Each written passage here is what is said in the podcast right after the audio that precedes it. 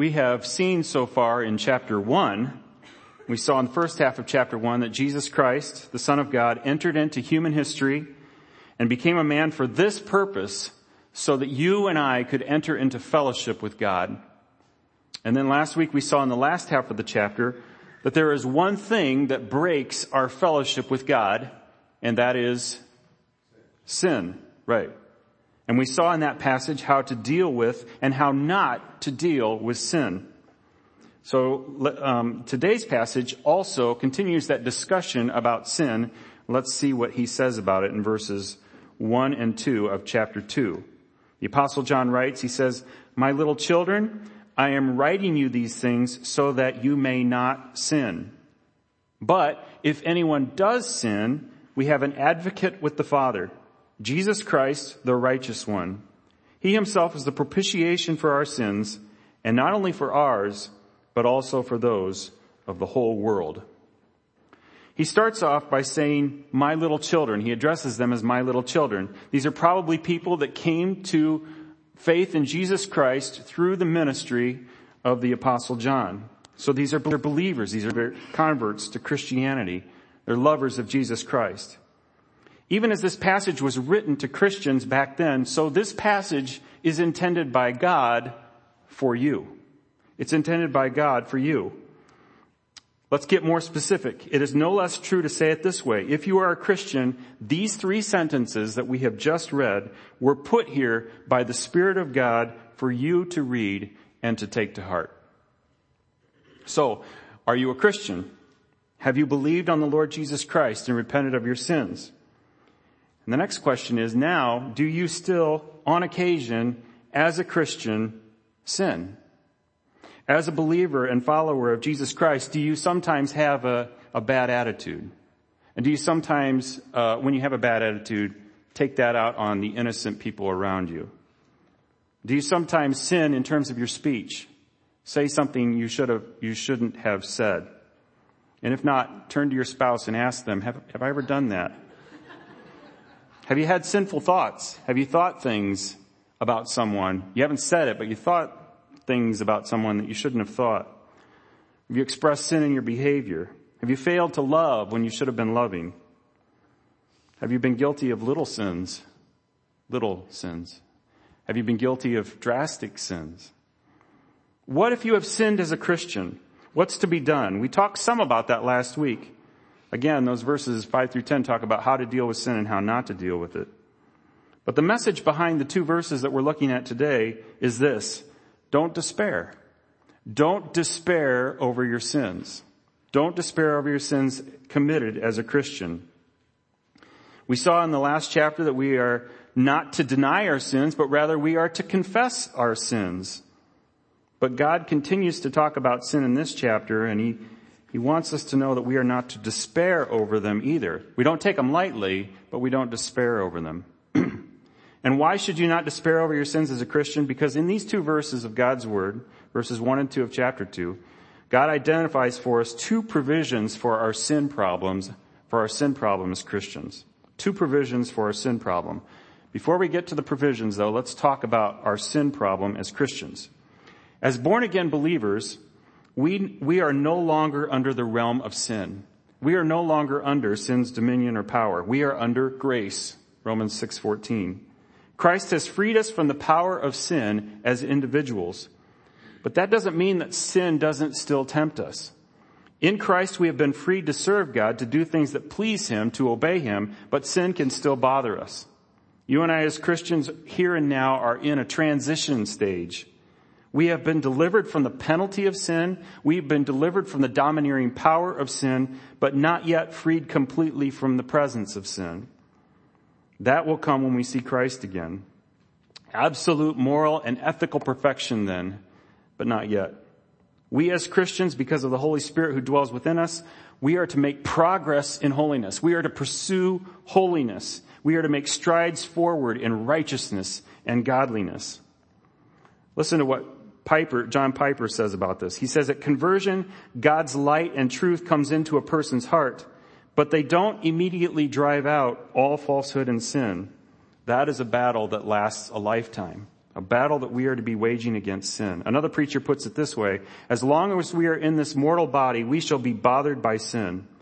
But there is, there is a day coming when we shall not be bothered by sin in any respect at all. Now we need to be, we need to be careful here. If you are a believer, what should your attitude towards sin be? If you're a believer, what should your attitude towards sin be? Hatred. Hatred. You must hate sin. You must hate it in the world. You must hate it in yourself. Christ hates sin and as his follower and disciple, so must you.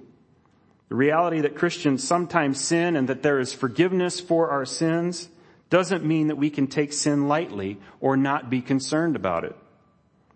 Again, uh, verse 1 says, I am writing you these things so that you may not sin. That's the goal. That's the objective. The apostle John is not writing this to his congregation so that they'll be careless in their walk with Christ. Quite the opposite. He desires vigilance on their part. And the Holy Spirit has not put this passage here for you and me to read so that we can, oh, you know, it's not such a big deal. No. That's not it at all. He desires us to be vigilant in our, in our, in our, um, in our walk in life, vigilant against sin, battling sin in our life. There's always the danger when we talk about grace and forgiveness of sins that some will think, well, I guess it doesn't matter how I live. But that's not what the Bible teaches.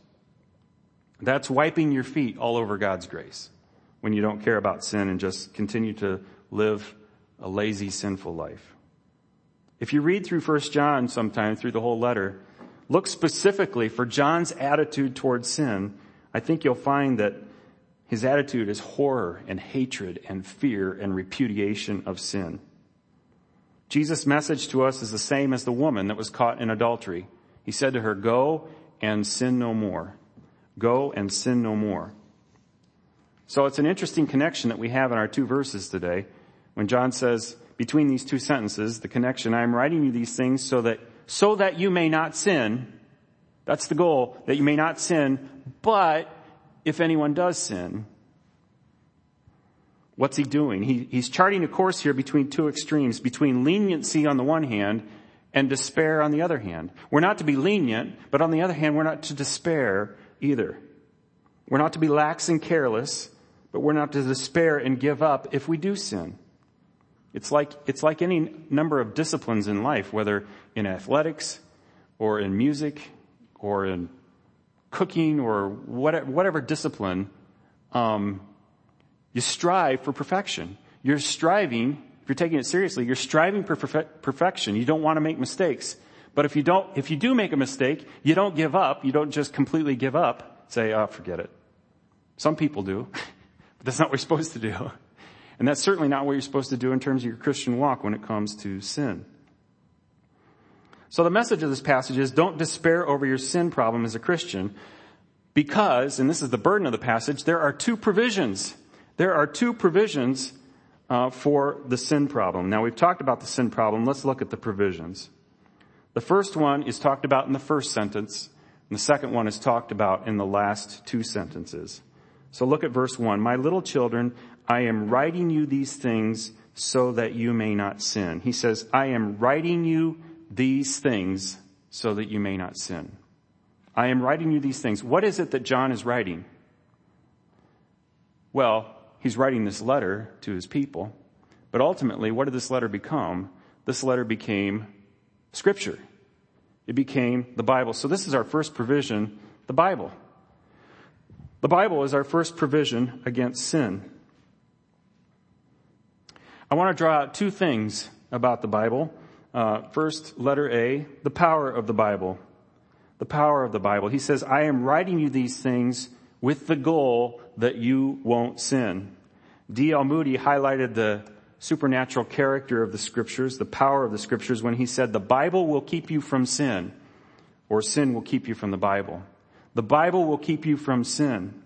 Psalm 119, 11. I have treasured your word in my heart, David writes so that I might not sin against you. I've stored up scripture in my heart. I've meditated upon scripture. I've memorized it. I put it in my heart so that I will not, I may not sin against you. Jesus, on the night he was betrayed, prayed in John chapter 17 for his disciples and he said, sanctify them by the truth. Your word is truth. In other words, make them holy by the scriptures. He prayed to his father, make them holy by the scriptures, make them good by the scriptures. Use your word, God, to make them good. There is power in the word of God. It has power to make you godly and holy and good.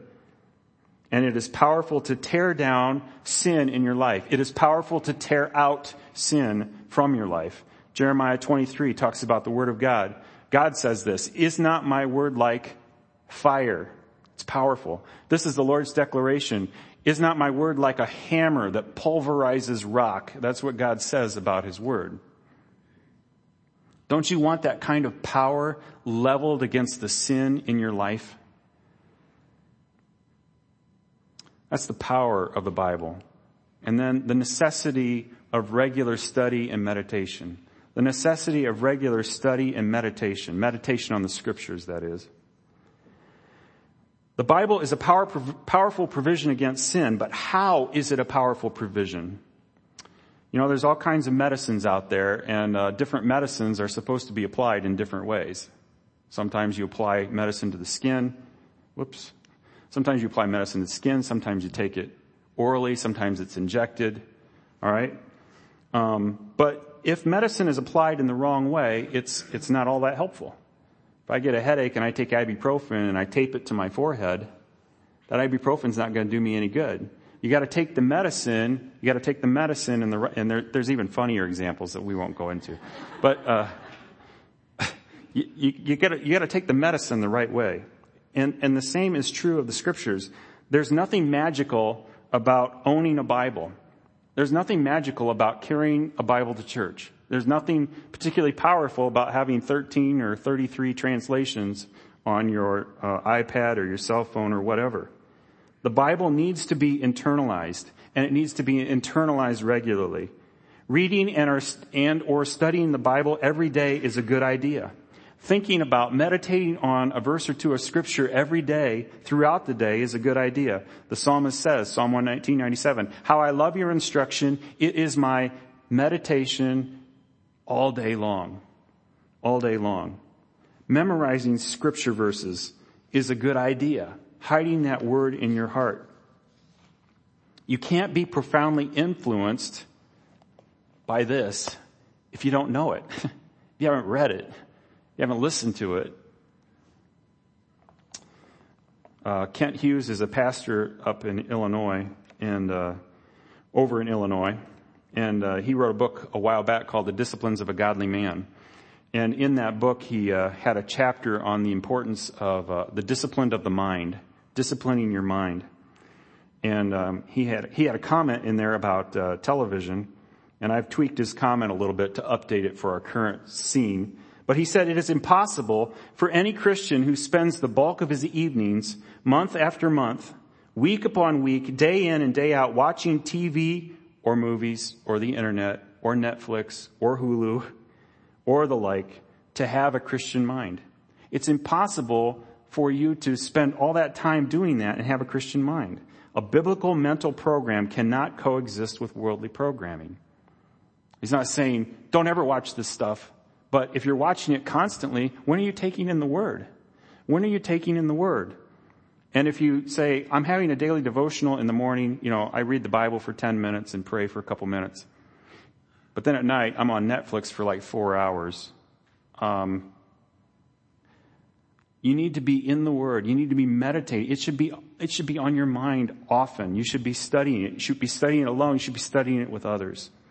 The scriptures are power against sin, but if you're not soaking in the scriptures, what is your power against sin? How are you standing up against sin? My guess is you're not doing so well. On the other hand, if you study the scriptures and give yourself over to regular reading and learning from the scriptures, you are on your way to becoming stronger and stronger in your resistance to sin and temptation, to the point where sins that have dogged you are becoming unappealing, to the point where godliness and goodness are becoming second nature to you.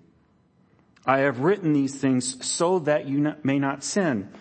God has written this so that you may walk in the way you are supposed to walk, so that you may live in the way you are supposed to live.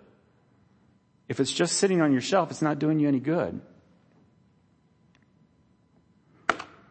The second provision for sin is found in the remainder of today's passage.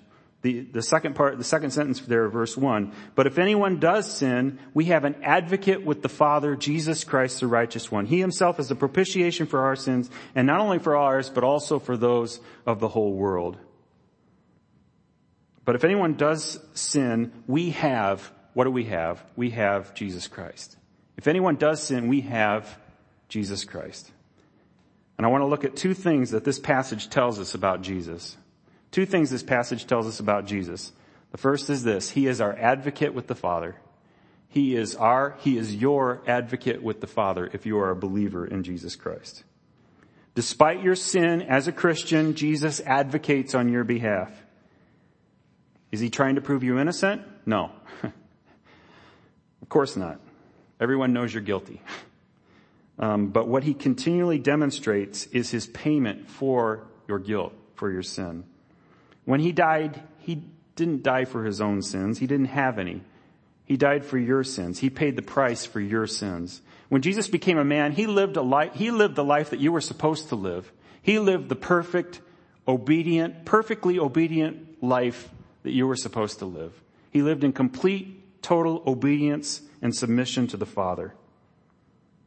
That kind of life doesn't deserve or even earn death. Jesus didn't need to die. There was no punishment or sentence leveled against him because he wasn't guilty of anything. You and me, we're all guilty of something. In fact, all of us are guilty of many things. There's not one innocent person in this room. Even your sweet elderly grandmother is not perfect. She is guilty of sin. But Jesus was not guilty of anything and therefore he didn't deserve to die. But he did die.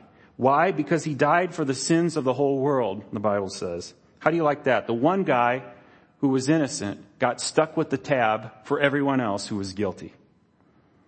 Except that makes it sound like it was forced on him and it, it, wasn't. He wasn't stuck. He came voluntarily. He came willingly. He came purposefully to do just that, to pick up the tab, in a sense for the whole world, to die for you and to die for me. And his payment was good. He was successful. On the cross, he cried out, it is finished. And then he committed his life to the Father. He died. And then he was raised from the dead, which proves the efficacy, proves um, that the crucifixion worked. Um, that he did, in fact, uh, achieve what he came to do, and that was to pay for our sins.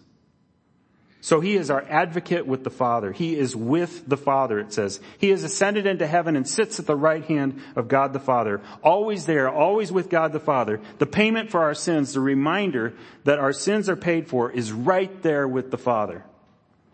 Now it's not like God the Father would forget, or it's not like God the Father is grumpy or has a grudge against us and wants to nail us for our sins. That's not true either. It was God the Father who sent Jesus to die for us. And what was the motivation for God sending Jesus to die for us? John 3:16 says that God so what? Loved. All right. So it's not like Jesus is right there beside the Father saying, "Hey, hey, remember I paid for their sins. I know you want to No, that's not it. They're, they're, they were in unity. They were in unity on this. The Father loved us and sent His Son. The Son loved us and came in response to the Father and in a desire to save us as well. So why does the text refer to Jesus as an advocate? The point of saying that Jesus is our advocate is to show that Jesus is not against you, but he is for you. He is for you. So you're a Christian and you've sinned. Don't despair. You have an advocate with God the Father. And it's none other than Jesus Christ, the one who dealt with your sins in the first place. We have an advocate. You have an advocate with God the Father right now in heaven, Jesus Christ. The second provision for the sins then comes in verse two. He himself is the propitiation. Well, Jesus is the uh, Jesus is the provision for our second provision for our sins, but um, the second truth about Jesus, verse two, he himself is the propitiation for our sins.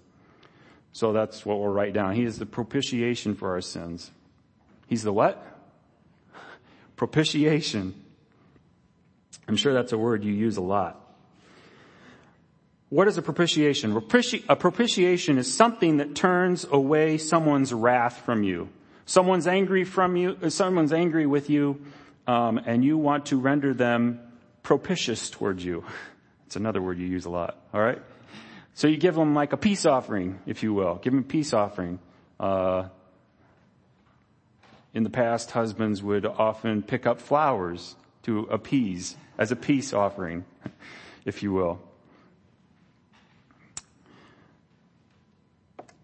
When it comes to you and God, a propitiation is a sacrifice that satisfies God's wrath against you, God's anger against you because of your sin. It's a sacrifice that changes God from being angry at you to acting favorably toward you. You see, everyone outside of Christ is under God's omnipotent wrath because of their sins. Before you came to faith in Christ, you were under God's wrath. And you were destined to experience the ultimate expression of his wrath at the final, at the future final judgment. Look at Ephesians chapter 2 verse 3. We too, Paul is writing to believers, he said, but he talks about their former state. We too all previously lived among them in our fleshly desires, carrying out the inclinations of our flesh and thoughts. Okay, in other words, we were sinners. We freely walked in sin. And what's the result? And we were by nature children under wrath as the others were also.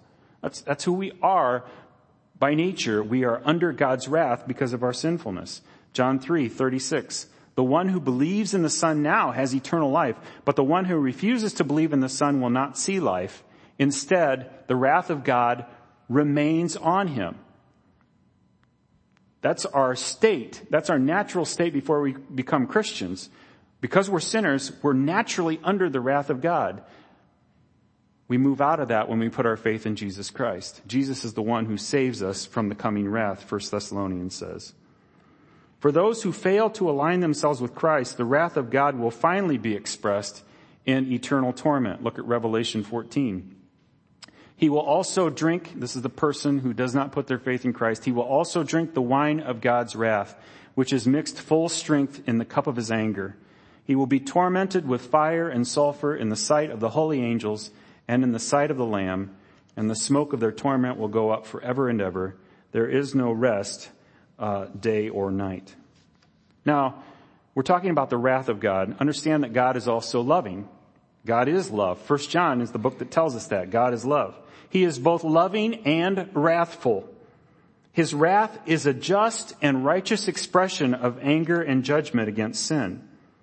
This isn't, this isn't too hard to fathom. Uh, there, there are things that loving people properly hate in this world, properly get angry about. There are many good and loving people who hate, for instance, human trafficking. And well, they should. God is a good God, and because He is good, He hates sin. He hates unrighteousness. He hates wickedness.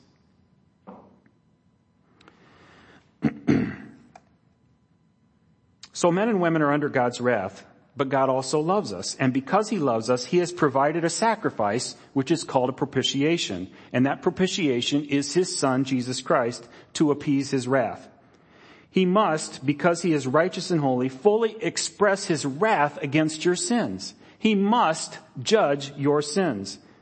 If he didn't judge your sins, he wouldn't be good. He would be unrighteous. If he just winks at sin and let it get, get, lets it get by, he wouldn't be righteous. He wouldn't be holy. So he must judge your sins. Your sins must be paid for. But he provided a sacrifice on which we could transfer our sins. And that's what the whole Old Testament sacrificial system is about. It was a picture of what was to come in, in Jesus Christ. What happened with those animals that were sacrificed? Those sheep and those goats and those rams people would bring them and what would they do? They would first lay their hands on them. What, what were they doing? They were transferring, if you will, their sins from them to the animal. Why? Be, um, so that then the animal would be killed for their sins and they wouldn't be. It was, it was a means of atonement. Look, look at Leviticus. Here's a sample. Here's instruction about a particular kind of sacrifice. Now, if any of the, any of the common people sins unintentionally by violating one of the Lord's commands, does what is prohibited and incurs guilt, or if someone informs him about the sin he has committed, then he is to bring an unblemished female goat as his offering for the sin that he has committed.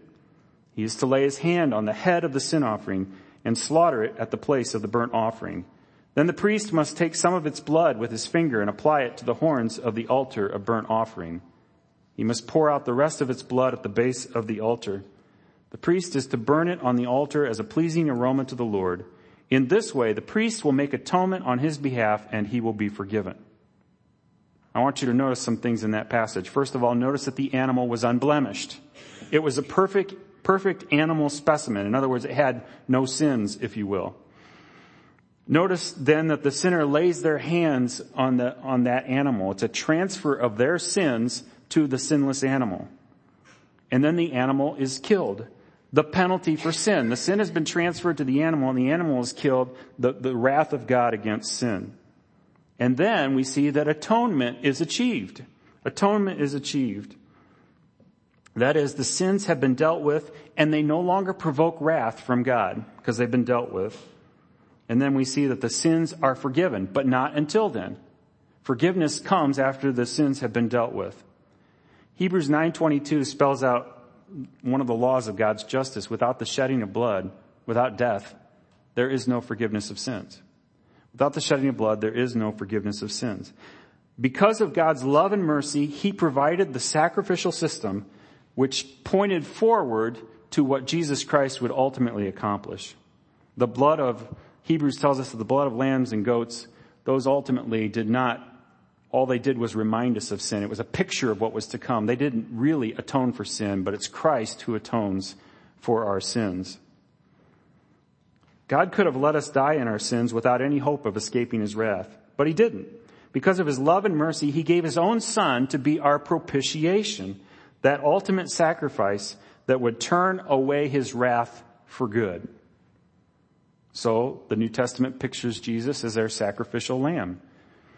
For you know that it was not with perishable things such as silver or gold that you were redeemed from the empty way of life handed down to you from your forefathers, but with the precious blood of Christ. You were redeemed with the precious blood of Christ. What? A lamb without blemish or defect. A sinless, perfect lamb was Christ. And as our sacrificial lamb, our sins were transferred onto Christ. Isaiah 53, 6. We all like sheep have gone astray. We've all sinned. Each of us has turned to our own way. And what has the Lord done? The Lord has laid on him our iniquity our sins have been transferred to Christ. Or, or 2 Corinthians 5.21, God made him, Christ, who had no sin, to be sin for us, that in him we might become the righteousness of God. Our sins were transferred onto Christ, and then he experienced the wrath of God for them on the cross. Remember what John the Baptist said about Jesus? Behold the Lamb John 129, the next day he saw Jesus coming toward him and said, behold, the Lamb of God. And what does he do? He takes away the sin of the world. He takes away the sin of the world. If you are a Christian, if you are trusting on the Lord Jesus for your salvation, God has already poured out his righteous, omnipotent wrath on all your sins. They were all put on Jesus, and when Jesus suffered on the cross, he was suffering in his person the full, unmitigated wrath of God against your sins. He is your propitiation, and even now he is your advocate in heaven. Let me just quickly share with you three applications. If you're a Christian, one, one goal is that you will, one goal of this uh, passage here is that you will, one application is that you will seek to please God. That you will strive for godly living. That you will live to make Him smile. That you won't take sin lightly. That you won't take sin leniently. That you won't think, you know, my sins are forgiven anyway, so what's some sin gonna hurt? That's, my, the application of scripture is not that you would do that. The application of scripture rather is that you would be in the scriptures, for they are the power of God to help you against sin in your life.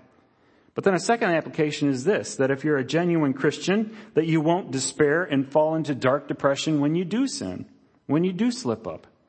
That you won't think, I wonder if God will forgive me. That you won't listen to the devil when he whispers in your ears, ear and says, you know what, you've come to the Lord now ten times because of this particular sin. There's no way he's going to listen to you now. There's no way he's going to forgive you now. Don't listen to that. That's not scripture. That's not scripture. We're to continue to strive against sin, but when you do sin, don't despair. What does the Bible say? The Bible says, 1 John 1 9, if you sin, this is what you should do. You should go to 1 John 1 9 and read it. If you confess your sins, he is faithful and just to forgive you your sins. All right. And then you should skip a verse and go to chapter 2, verses 1 and 2 and read that. If anyone does sin, what? You have an advocate with the Father. Jesus is the propitiation for your sins. So don't despair if you do sin.